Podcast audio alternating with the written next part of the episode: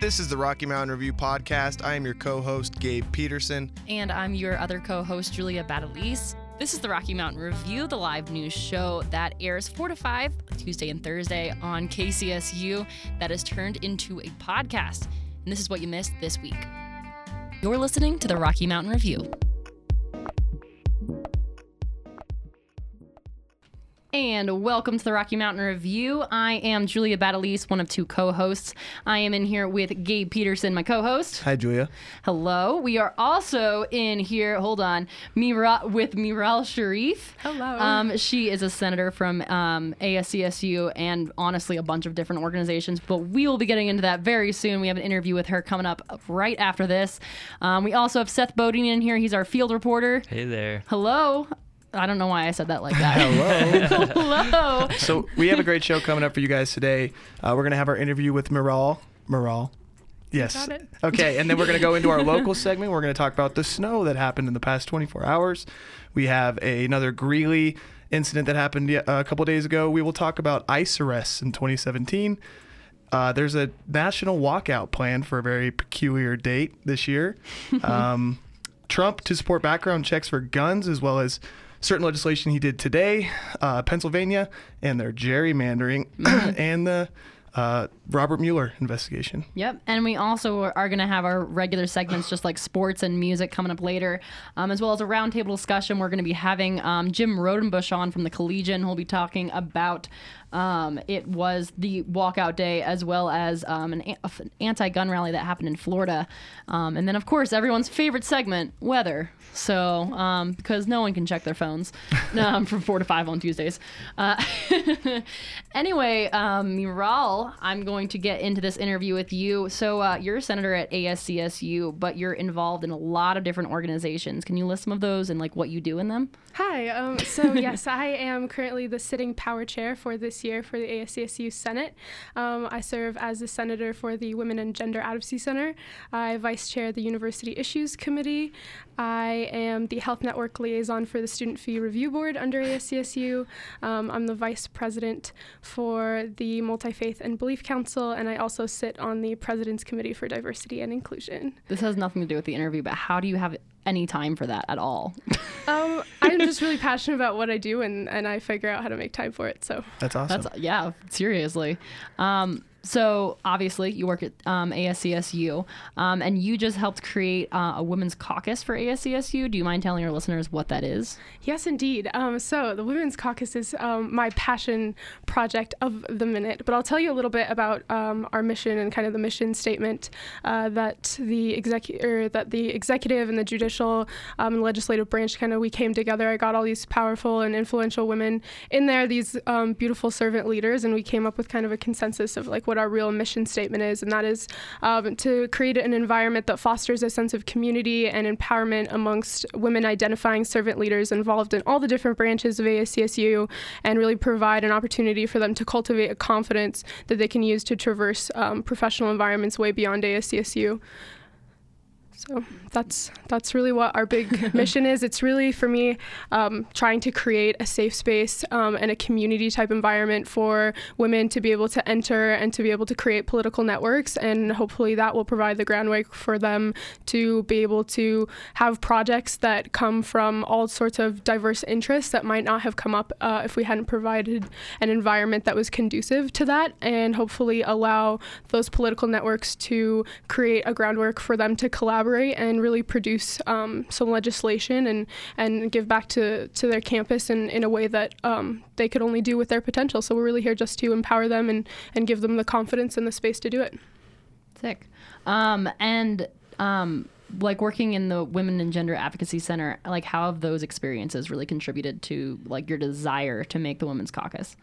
Um, so I absolutely love the Women and Gender Advocacy Center. I uh, actually have a very unique seat in Senate. So we have our senators that represent uh, from their college councils, so the College of Business or the College of Natural Science, and uh, each of those senators represent 750 um, constituents or students from that college. But uh, the seat for WJC or for the Pride Center or for the back office, they represent all 32,198 uh, members of our RAM family. Those are all my constituents. So that is really um, the responsibility that I have as um, a senator that represents student diversity. So that's that's where I where I kind of sit in Senate. What was your question?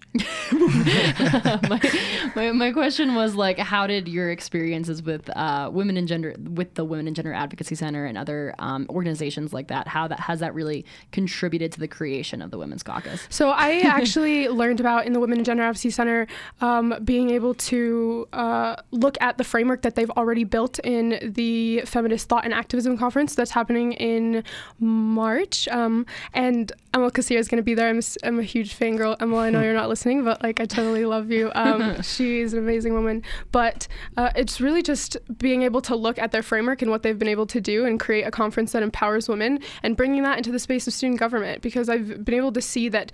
Um, that the WGAC really does a lot of work that is both proactive and educational. And my goal with the Women's Caucus is really not to create any sort of division, any sort of, you know, uh, we're trying to create, you know, uh, a powerful women, uh, club of powerful women, but also we're trying to empower the body as much as possible so that we can come together and get done what we need to get done. And part of that is providing education um, within the caucus and also to the entire body um, and, and to our male senators and, and creating an environment that is conducive to, to creating an equal footing so that every woman in that body feels like they can speak and have, have their input be heard and, and in that way be able to, to speak out about the things that they're passionate about and the change they want to see on campus and, and have the platform to do it. It's awesome. Um, you also have two upcoming provisional meetings on the 26th and 27th of this month. Um, I think it's about the Women's Caucus. Uh, what can we like expect from those meetings? So those meetings really serve the purpose of getting everybody in one space, uh, introducing the fact that I've been doing a lot of work behind the scenes, um, but how do we get everyone in one space? Say this is an environment for you. We're creating this safe space for you to come to be able to voice any um, concerns that you have, voice experiences that you've had, and really have all sorts of different input in there. Allow a community to find each other um, and create that space to where. Um, initially in our provisional meetings next week, um, Monday and Tuesday at noon, ASCSU office in the conference room. Um, but those meetings would really be uh, more for selfish reasons for me so that I can get the input of what people want to see. What do they want to take away from this? What are they looking for from this community? How can I uh, take their input that they're giving me of, you know, what are some of the issues that you want to workshop? Who are some of the speakers of inspirational women on campus who work in male dominated fields and, and really excel despite all the cards stacked against them? Who are those women that we want to hear from? How do we, you know, what kind of stories do we want to hear? Um, what connections do we feel like um, need bridges and how can we build those? So, how um, those two provisional meetings are really how can I get all those people in that room and to get all that input so that I can go back and try to create programming and workshops and, and create an agenda and a lineup of, of uh, activity for the caucus that is, will be received and also will be serving the needs that my constituents and that my fellow colleagues and my senators have brought forth. So, Are those meetings just strictly for ASCSU members, or is it for the campus as a whole? so at the minute, those members or those meetings are for ASCSU members. However, um, I am the vice chair of University Issues Committee. So anybody who has any idea about how they want to change anything on campus, uh, our committee meets on Thursdays at 10 a.m. in the ASCSU office in the conference room, and that is a space that is open to every single member of our RAM family to come on and bring their ideas. And a big part of the creation of this caucus is to encourage. Um, women identifying people to come forth and get involved. And so I wanted to be public about speaking in, about this caucus to encourage. Um, women who I know who have a passion for maybe using their voice but don't have the platform to do it to come and get involved in servant leadership and get involved in student government and get involved in student orgs. So anybody who wants to come talk to me, my office is in the LSC across from Intermissions Coffee, um, and we would love to get you involved. So. Awesome. Is there anything else you want to leave our listeners with? Um, really, as your senator, I'm a resource for you, um, and I can only do my job if people give me their input, my constituents. So every time I have interactions with my constituents and I understand their needs, it makes my job as a senator in trying to make my input representative all the more um, comprehensive. So really, just come talk to me. I'm here for you, um, and servant leadership is what I'm passionate about. So Awesome. Thank you so much for coming on, Miral. thank you for having me. Yeah, absolutely. Anyway, we will be coming back here in just a second with local news as well as sports. Um, stay tuned. You are listening to the Rocky Mountain Review only here on 90.5 KCSU Fort Collins.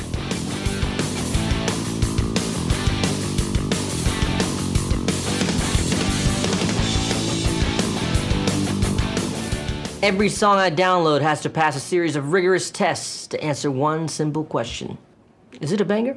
How many beats per minute? How many drops? How dope are the drops? Were any acoustic instruments used? If so, it is not a banger. I once accidentally downloaded a Lumineer song. I had to throw away my whole computer just to be safe. KCSU.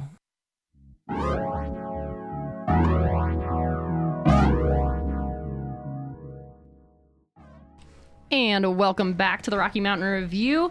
Um, we are going to go into local news right now, and then we got sports coming up in about five minutes. Um, I guess I'm actually starting local news and going to be doing most of local news. yes, you are. All right. Well, as you have probably already noticed, it has been a snowy last couple of days, which was a strange change from Monday's sunny and 60 degrees. What you can hear in common from everyone, uh, though there are the complaints about the snow on the roads. Sliding and slipping through stop signs and intersections were most people's problems last night, and while nationwide deaths due to traffic issues have gone down, Colorado is at an all time high since 2004, reports the Denver Post. With snow coming in and roads getting slippery, it calls for even more caution on the roads. The Colorado State Trooper Sean Dean told KKTV in Colorado Springs that people need to pay more attention while driving and are following too closely on the road waves. Road road waves, road waves. I didn't know we were riding road waves now. it is truly a tragedy that we don't have a snow day today. Really? It- I really disagree. I- I don't think it's that bad. It's cold, It's- but like we can handle it. right. it would have been fun though. But no school. I know. but No school. And it would have been like two That years been to the day of last snow. You're just like mad that I'm disagreeing with you right now, aren't you? A little no bit. comment. All right, and then in the early mornings, uh, morning hours of Sunday, February nineteenth, uh, Greeley police responded to a call from the wife of a home homeowner who was holding an intruder at gunpoint, according to Tom, uh, Tommy Simmons of the Greeley Tribune. The intruder is suspected of attempted burglary. When law enforcement arrived on the scene, they discovered the suspect to have a gunshot wound to the chest. The incident remains under investigation, and the wo- wounded suspect was transported from the scene to a Northern Colorado Medical Center, where he remains in intensive care after surgery and is, is expected to survive, according to Nine News. And I'm going to send it over to Bjorn. Yeah, Colorado has seen a 20% increase in immigrations and customs arrests since last year. But according to Danika Worthington of the Denver Post, Denver remains relatively low compared to other regions across the country. The Denver region, which includes Colorado and Wyoming, made 2,746 ICE arrests in 2017, which put it 20th out of the country's 24 regions, according to Worthington. A Pew Research report that came out earlier this month states that there were 143,470 ICE arrests in 2017, with the Dallas region of Texas and Oklahoma totaling the most arrests, with 16,520 reports, Worthington. The rise of arrests in the past few years is still half of the arrests that took place in 2009 under the Obama administration, when 297 897 immigrants were arrested, according to the Pew Research Center and Danika Worthington of the Denver Post. Thank you, Seth. Yeah. Why don't you uh, hop Say it Seth. right into? Or, God, I was looking at Seth. Gosh, I'm sorry, Bjorn. Great You're job. welcome. How about we uh, just send it right into sports? Sounds good. In its last stop before the Mountain West Championships, Colorado State Track and Field tuned up at the Air Force Open at the USAF Academy in Colorado Springs this past Friday. In the men's 60 meters, Elias Sutton led the Rams with a time of 6.99 seconds. Sutton's time earned him an overall fourth place finish. In the women's 60 meters, London Evans led all collegiate runners with a time of 7.88 seconds. Evans' time earned her the second place in the event. The Rams also secured the top two collegiate times in the women's 200 meters. The next stop for the team is the Mountain West Championships in Albuquerque, New Mexico, where they will try and repeat as Mountain West champions. The Mountain West Championships will take place from February 22nd through the 24th. The Colorado State softball team is off to a flying start this year. The team had another strong showing this past weekend in Tucson, Arizona to extend their record to 7 and 1. The team's only loss was against number 12 ranked Arizona. This past weekend, the Rams defeated both Bryant University and University of Troy. Against Arizona, the Rams' bats went cold and they struck out 12 times. The ladies will get an, a week off of rest as they host the University of Northern Colorado in their home opener on February 27th. The Colorado State women's swimming and diving team traveled to San Antonio, Texas to compete in the Mountain West Swimming and Diving Tournament from February 14th through the 17th. The team finished fifth in the meet to match their best placement under head coach Woody Woodward. The weekend was filled with broken records for the Rams as junior Haley Rowley shined in the 400 IM with a time of 410.67, breaking the CSU record for the second time in one day, having already broken the record in a preliminary round earlier. Rowley was joined by her teammate junior Tonica Thompson as the top performing Ram of the weekend. Thompson placed second in the 100 backstroke after finishing in the first seed during the preliminary rounds. After all the record breaking for the Rams, the weekend did not end up the way they had hoped. Despite the big day on Friday, CSU finished off the week in fifth place, collecting 709 points over the three day competition. And that wraps up your sports for this Tuesday.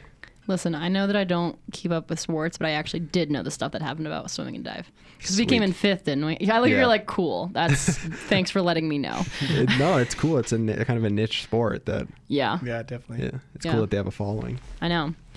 Um, anyway, we're that's gonna wrap up local news as well as sports. We're gonna come back here in just a second with national news as well as our music segment done by uh, our actually our national news correspondent JD Layton.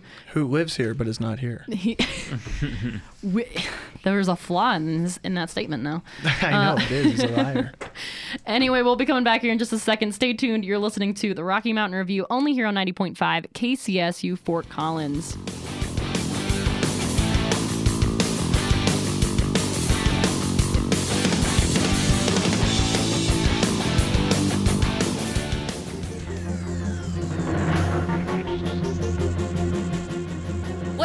Glabs? You're listening to 90.5 KCSU FM. Nobody exists on purpose, nobody belongs anywhere, everybody's gonna die. So make sure to tune in every Tuesday from 5 to 7 p.m. for Swifty Beats with your host DJ Wubba Dub Dub, where we only play the swiftiest tunes across the multiverse spectrum. As they say in Canada, peace out!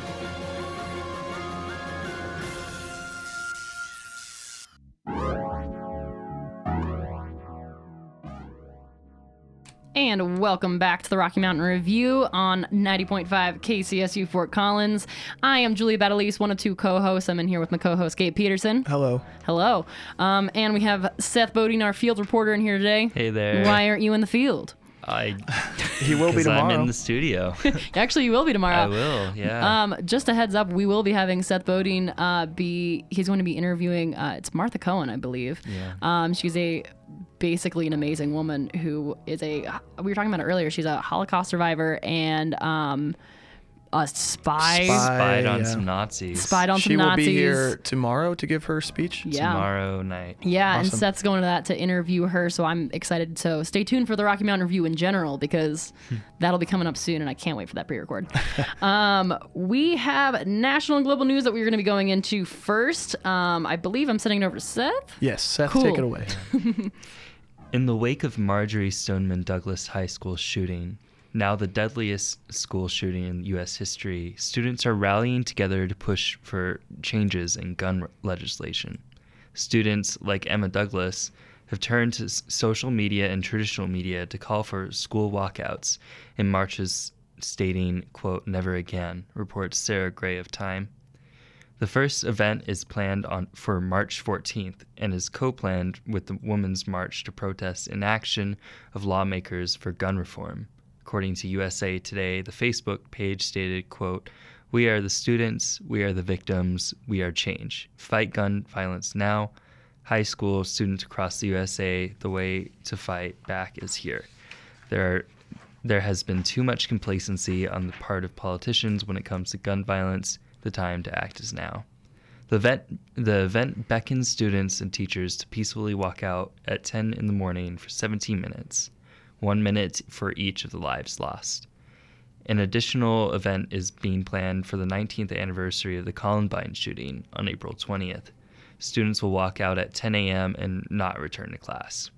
The protests are meant to showcase to lawmakers that students are calling for safer schools, free of gun violence, and that even though they are not able to vote, their voice will be, still be heard. Women's March executive advisor Kim Russell said th- about the shootings, quote, "Thoughts and prayers are not enough. The school shootings just keep happening and happening.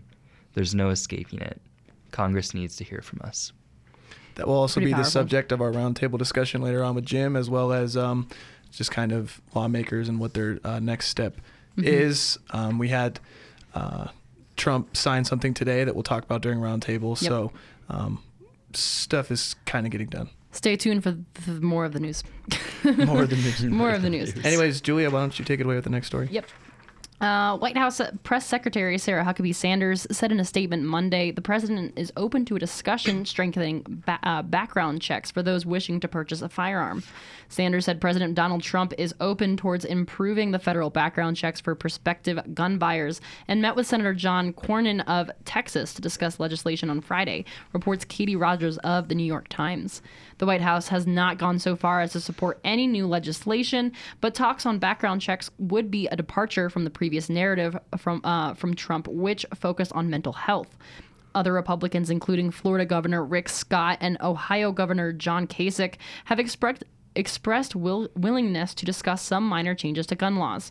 This push for gun legislation comes in response to anger from survivors of the school shooting at Marjory Stoneman Douglas High School in Florida last week. But experts in law enforcement say that the discussed legislation would not have prevented the shooting last week. Nikolas Cruz, the shooter, did not have a criminal record and purchased at least seven guns legally, including an AK 47 purchased last month.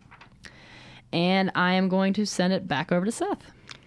The Pennsylvania State Supreme Court approved a new congressional district map on Monday to undo what was once considered one of the most gerrymandered district maps in the United States, reported reports the Associated Press.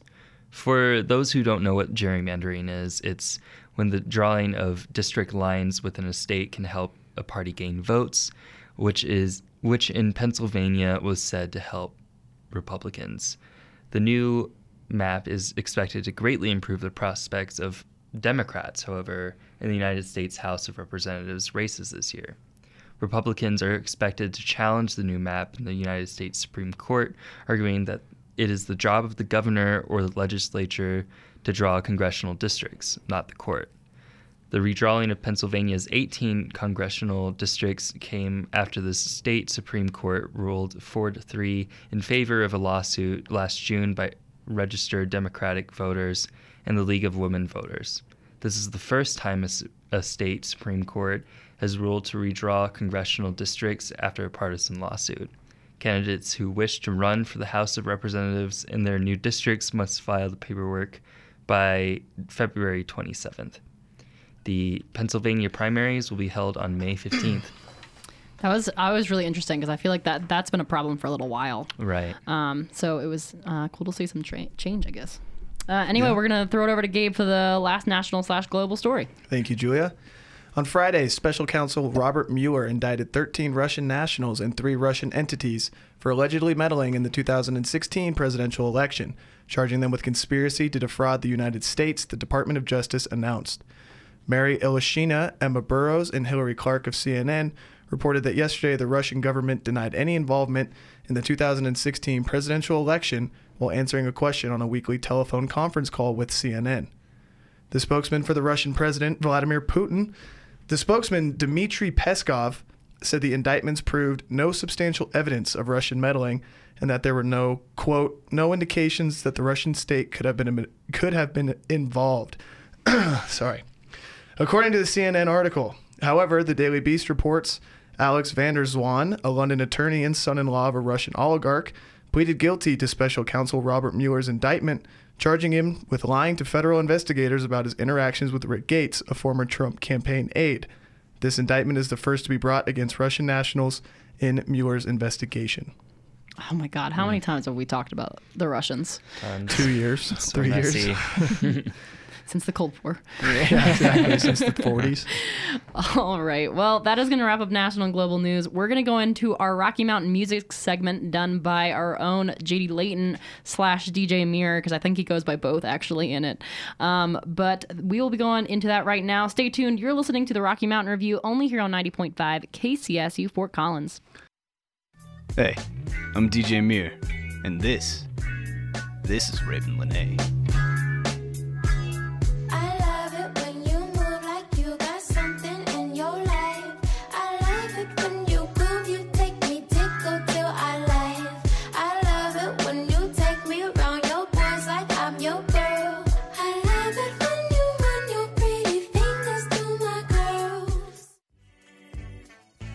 Where to start with Ravyn Lenae, a 19 year old from Chicago, having a Crush EP being produced by Steve Lacy, the man behind Kendrick Lamar's iconic beat in Pride.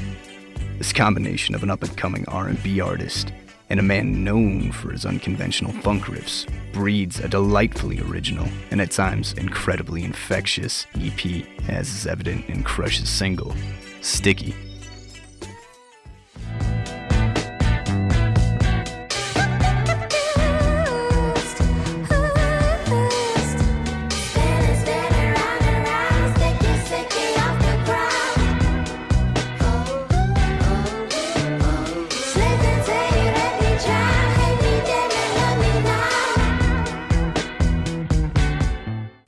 Unconventional in moments, Crush thrives on the staples of funk, from the twang of soulful bass to Lenae's emotional backup vocals and chorus.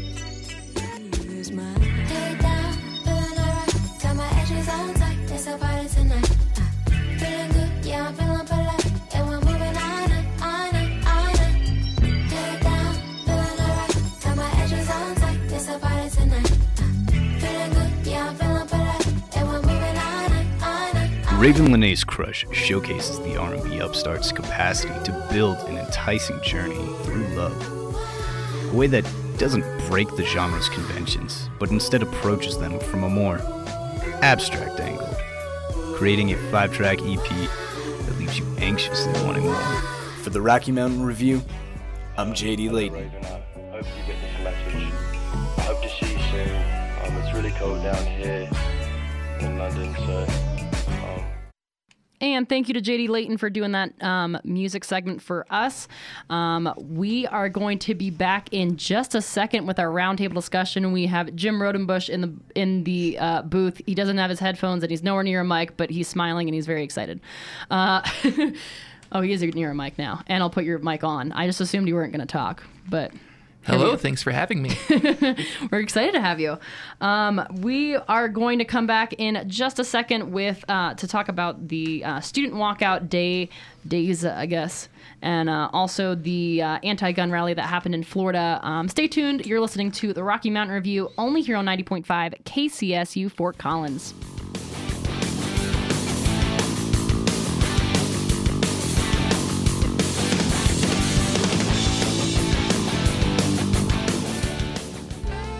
KCSU, supported by Washington's and Fort Collins, now open this month. Upcoming shows include Karl Denson's Tiny Universe on February 16th and Blitzen Trapper on March 1st. Tickets and info can be found at washingtonsfoco.com.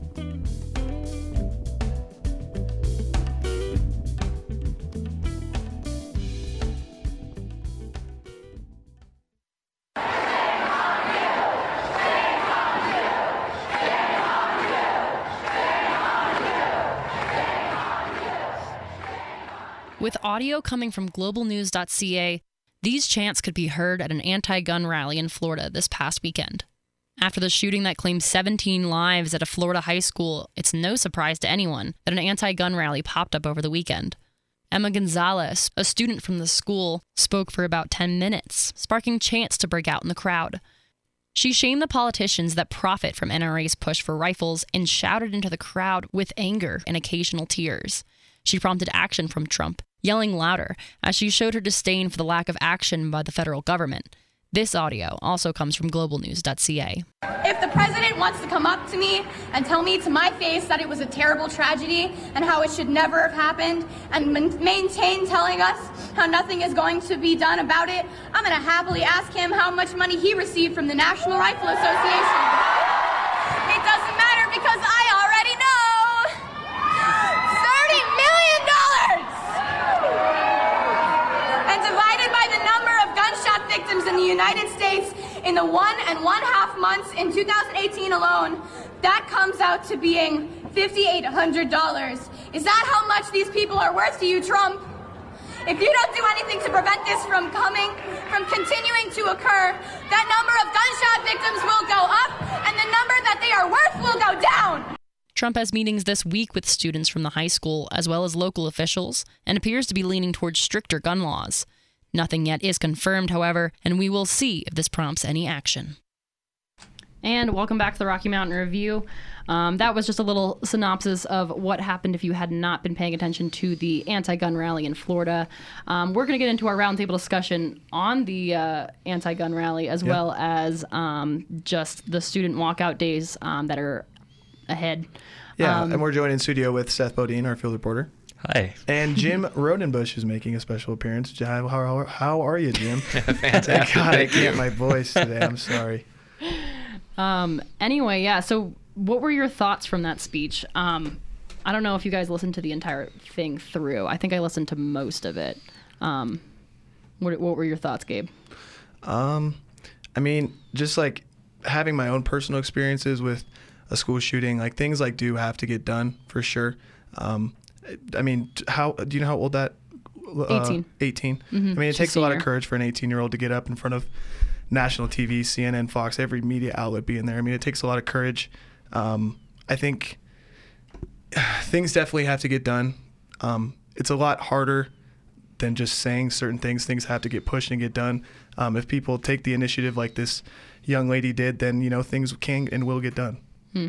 What'd you think, Jim? Well, what you have going on here is um, something different. I mean, you you the story has played itself out over and over again with the, the various school shootings across the country. But this is really the first time that a, that a group of survivors from that school Mm. have put themselves to, to the forefront of the story to talk about their reactions and their emotions and their own call for action. And so, you know, when these things happen over and over over again, you, you, you say to yourself, okay, what's the turning point or when does this start to stop? Mhm. And I think with this, this really jumps out as like, okay, well, this is a different response than what normally happens. Yeah. And so you think that maybe this is the, the change that's necessary to turn this around. That's kind of what I was thinking today, actually. I was like, I wonder if this is going to be that thing in the textbook where they're like, this was the point where, you know, things changed in the U.S. Hmm. What do you think, Seth? Yeah, yeah. Um, every time a shooting like the, a mass shooting like this happens, um, it brings this conversation to the forefront. Um, like Jim was saying, I think that what differentiates this um, from others is that it's not. I mean, it's in discussion, but hopefully it won't go back down once other news Um, out you of said, the spotlight. Uh, first of all, great job putting that piece together. That was really well done.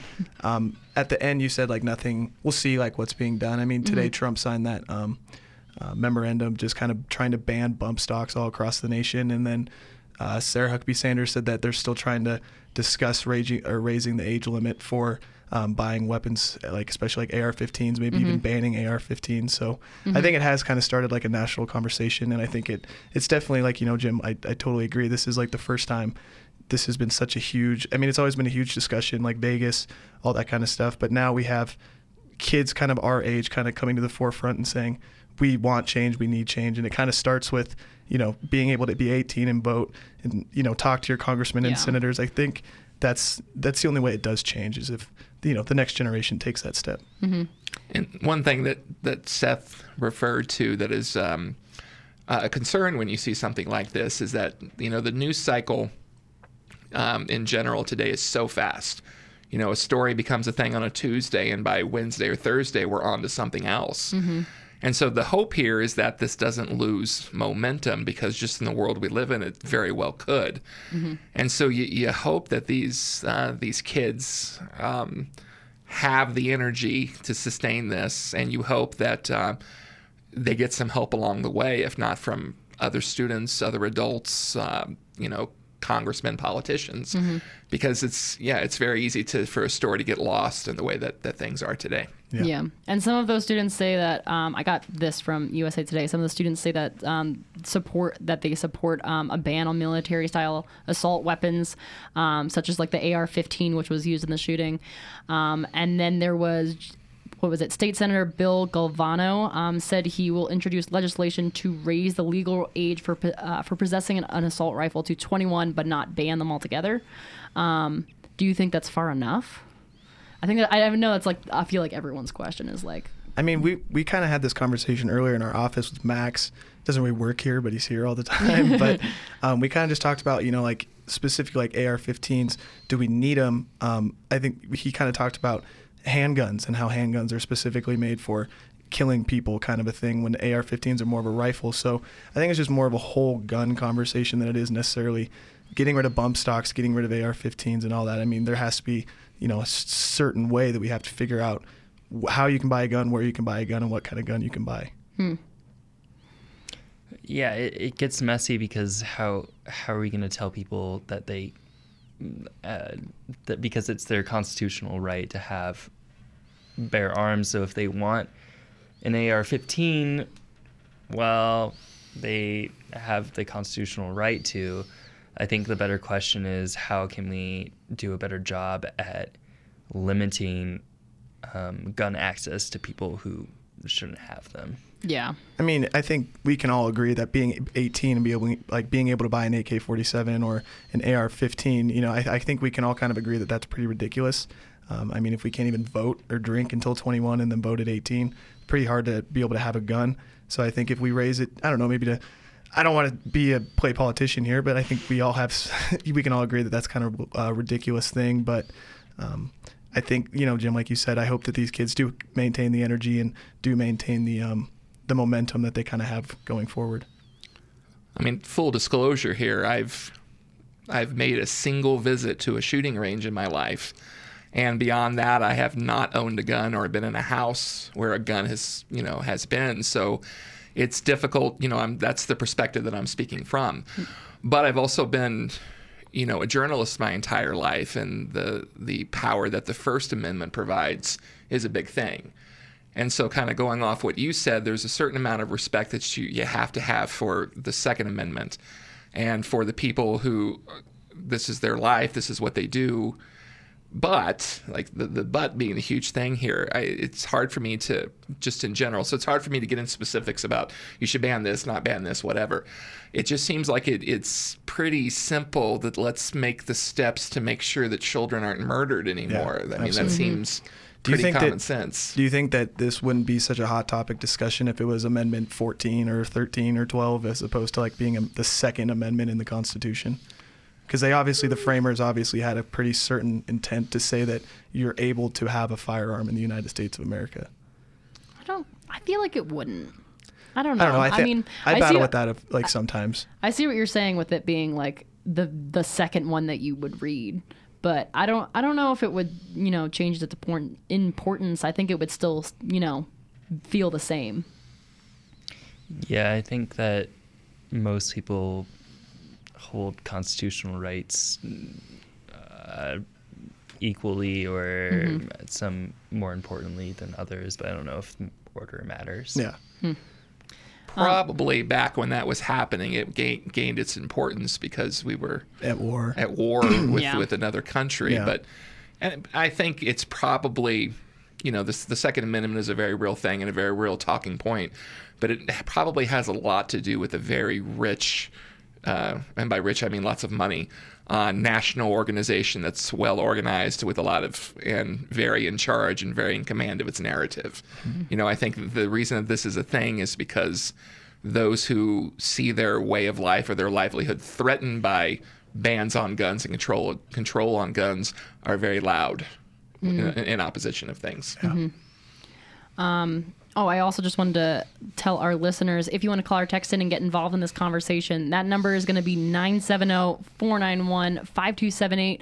Um, Let us know what your thoughts are. Once again, it's 970 491 KCSU. Um, I mean, what what are your thoughts of Trump an hour and a half ago signing to try to ban all bump stocks? I mean, is that the step in the right direction, or is that just kind of um, a good look PR kind of standpoint for him? Hmm. I, I didn't even think of it from like a PR standpoint, but um, I probably should considering I'm in PR. but um, but it I I don't know. I mean I. No matter if it is just a PR stunt, I would be very happy. I mean, not like a stunt, but just Yeah, I know. I know what you mean. Like a just a PR move in general. a nonpartisan move, maybe kind of a thing. hmm Um, I mean, I think it is. It's you know, it's what the high school students are from from Florida are fighting for, and I think that that's definitely the general direction we should be heading in. Um, if we haven't been seeing any change, um, you know, in what's been happening in these shootings, so I would I would say that it is definitely a step in the right direction. Yeah, I mean it's a it's a step that I mean a step is a step. It Yeah. could um Inching be, closer. It could uh it could yeah, it, it could create some change. I don't know how much change. um but then again like to be determined. Right. Yeah. And Fair. again, you, you concern yourself um, with the news cycle when it comes to this story. You know, in terms of in terms of the president's motivation, I don't. I'm going to go along with what I've heard other people say in so many ways, is that it's hard to really predict a pattern of behavior on his part with many decisions. So Yeah. to say, True. you know, to, to guess that would be would, would be a hard thing to Yeah. do.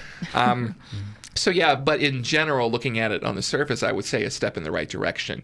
The concern is that hopefully it's not the only step to Yeah. be like, you know, here's this thing that happened, here was this outrage, and hey, look at this great thing I did. Don't say I ever didn't help yeah, you. let's move on to something else. You know, that's that's a Right. concern with that. Yeah, For sure. definitely. Yeah, I think a fear is like as soon as it goes out of the news cycle, it'll just go. The decisions will be stop being made again. Yeah. Um, until the next, but I don't know because um, the court proce- as the pro- uh, the court procedures um, begin and the uh, protesters also in the coming months in March and April, uh, it it might still be in conversation. Yeah. Are, are we? Are we? Because the second part of this roundtable is supposed to be kind of about the walkout. Mm-hmm. Um, are we kind of like in support of the walkout? I mean, are they doing it on April twentieth? Uh, the, the high school down in Florida. Um, this one, that one is specifically for Columbine, actually. Yeah, because I know that they do that like every year since it's happened, but I didn't know if they, they were happening on the same day. Um, wh- what's your question?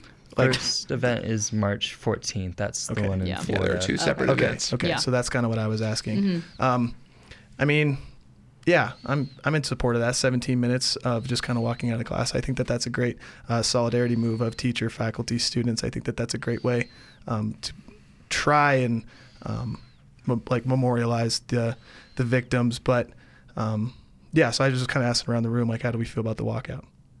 The the 17 minute one I think is definitely um, definitely a good idea. I like I like the fact that there is like a thought behind it of the the 17 minutes supposed to be representing the 17 victims. Um, when I read that earlier, I was I don't know. I, I think it's I think it's nice that it, it has like a symbolism behind it.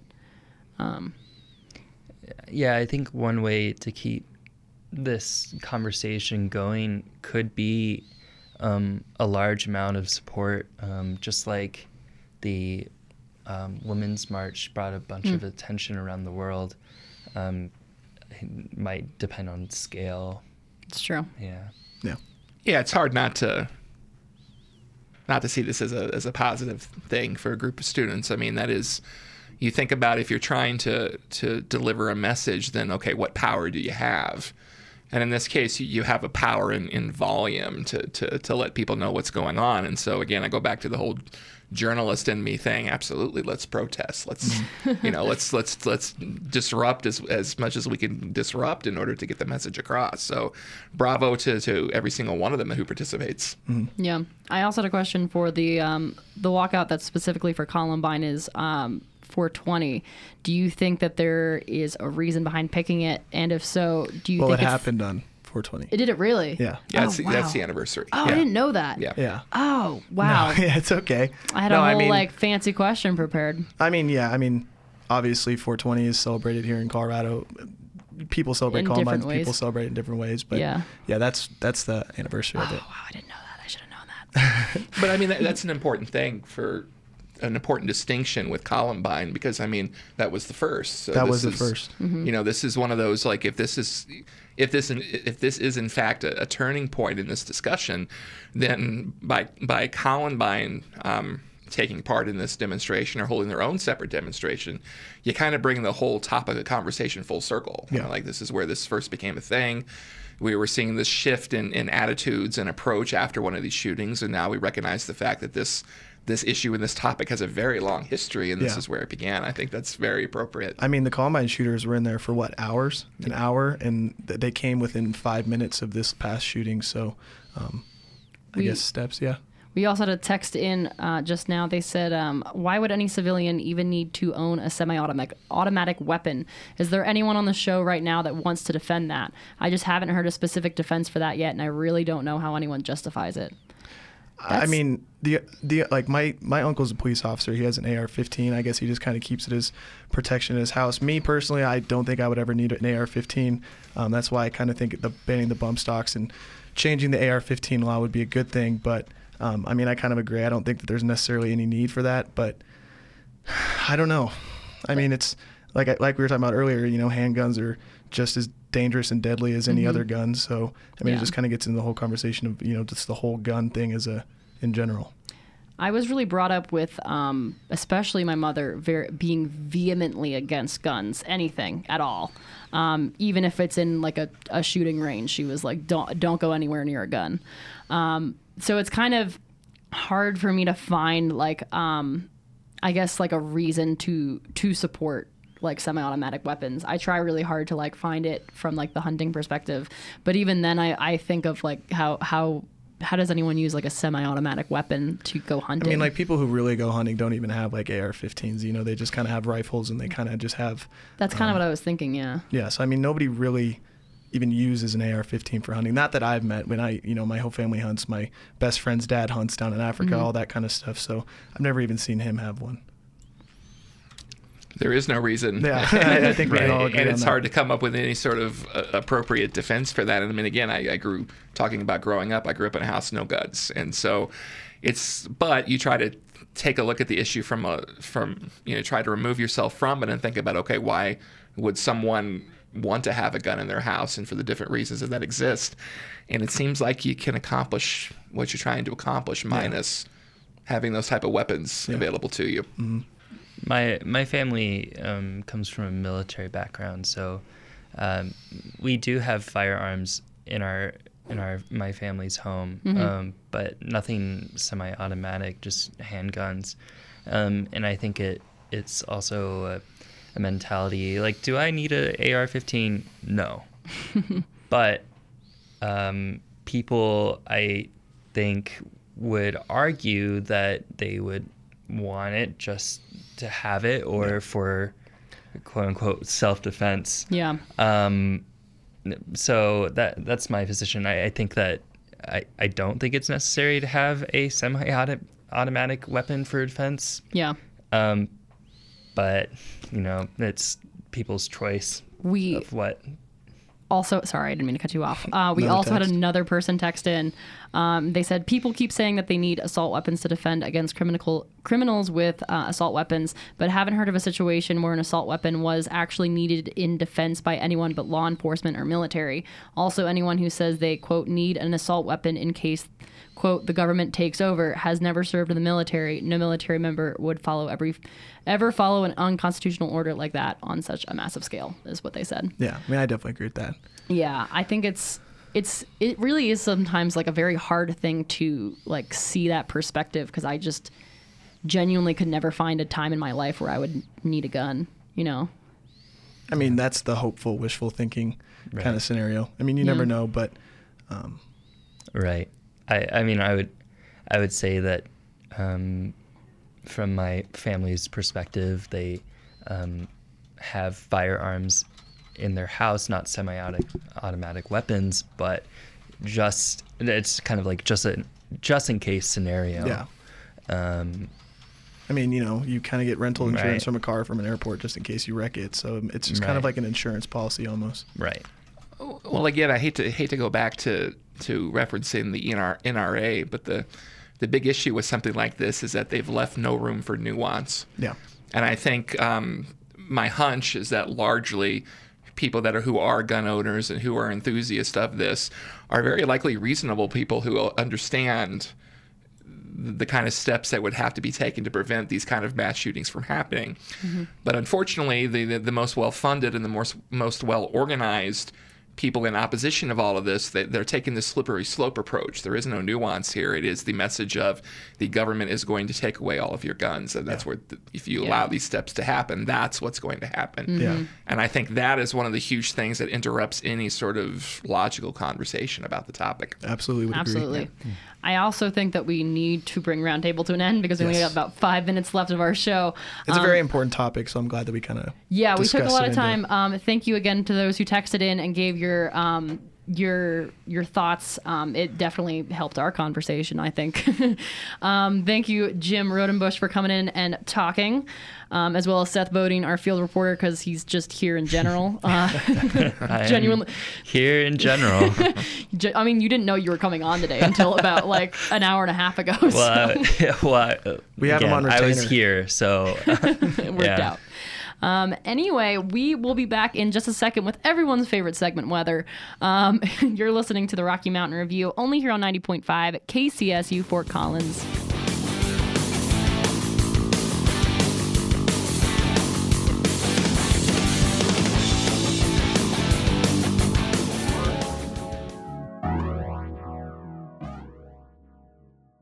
And welcome back to the Rocky Mountain Review here on 90.5 KCSU Fort Collins. I am Julia Batalise, one of two co hosts. I'm in here with my co host, Kate Peterson. Hello. I'm in here still with Jim Rodenbush. Hello. Do it. Do we give you your title? Sure. what is what is my title? uh, honorary guest. I don't know. Well, you know, I the did- advisor for the collegian. Yeah, I did jump in a couple times though with both um, Danny and Mimi shows in the fall, and they gave Mm. me a DJ name. Oh, What really? Was it? Yeah, that was actually an an entire segment on Danny's show was deciding what my DJ name was. Oh, I do remember that. I was D- there. DJ Jimothy. Yeah, I remember Oh, that. that's Yeah. right. I was there Could have for been like. DJ Rhodey. I don't know. Yeah, that actually I believe that was a an option. Contender. okay. Yeah. Great minds think alike. We don't go by DJ names here, Jim. yeah. I don't even have one. And we have Seth Bodine, our field reporter. I'm here in general. And that really, I feel, we had like senior quotes. That should be yours. Just here in general. Um, we have everyone's favorite segment coming up, weather, uh, because Gabe Peterson is also our meteorologist, Yes, honorary. honorary. Word of the Um, day. Yep. Do tell. What is it going to be like tomorrow? Um, tomorrow it is actually going to be a way nicer day than today. It's going to be a high of 28, so it's not going to be as cold as today, as it is negative, or it is uh, right now. Sorry, it is 11 degrees outside. So delightful. big shift in the weather tomorrow. Uh, high 28, low of 11, and then Thursday it's looking like it's uh, predicted to forecast um, cloudy all day, precipitation at 30%. So maybe be prepared for another snowstorm. Maybe we get a snow day. As Seth was so adamant about today, but I, we all wish it was a snow day. I Just don't. wanted to go sledding. Listen, I prepared a lot for this show today. I was like, I'm not canceling this show. We'd still be in here. I will Yeah. be riding my bike into the station in the snow. and to hear the rest of the weather forecast for this weekend, you have to come back on Thursday from 4 to 5 on the Rocky Mountain Review. Exactly. Um, thank you so much to our reporters for um, for you know helping out with scripts. We had uh, Raven Color who couldn't make it on today. Uh, JD Layton, Bjorn Larson. Um, we had Seth. I almost said Seth Rutherford. Seth Bo- Seth Bo- Seth Bodine, our field reporter. Um, thank you so much, Jim, for coming on today. He just waved. That's not how radio works. Um, thank you, Gabe Peterson, and myself, Julia Batalise. Um, we will be back here on Thursday. We are here every Tuesday and Thursday for the Rocky Mountain Review to give you local, national sports, music. It's a I good even- time. Everything else in between. Um, yeah, tune back in then. We will be seeing the, seeing you then. See you in 48 hours. I don't know what that 47. was about. All right. Well, this was the Rocky Mountain Review, but you are listening to 90.5 KCSU Fort Collins.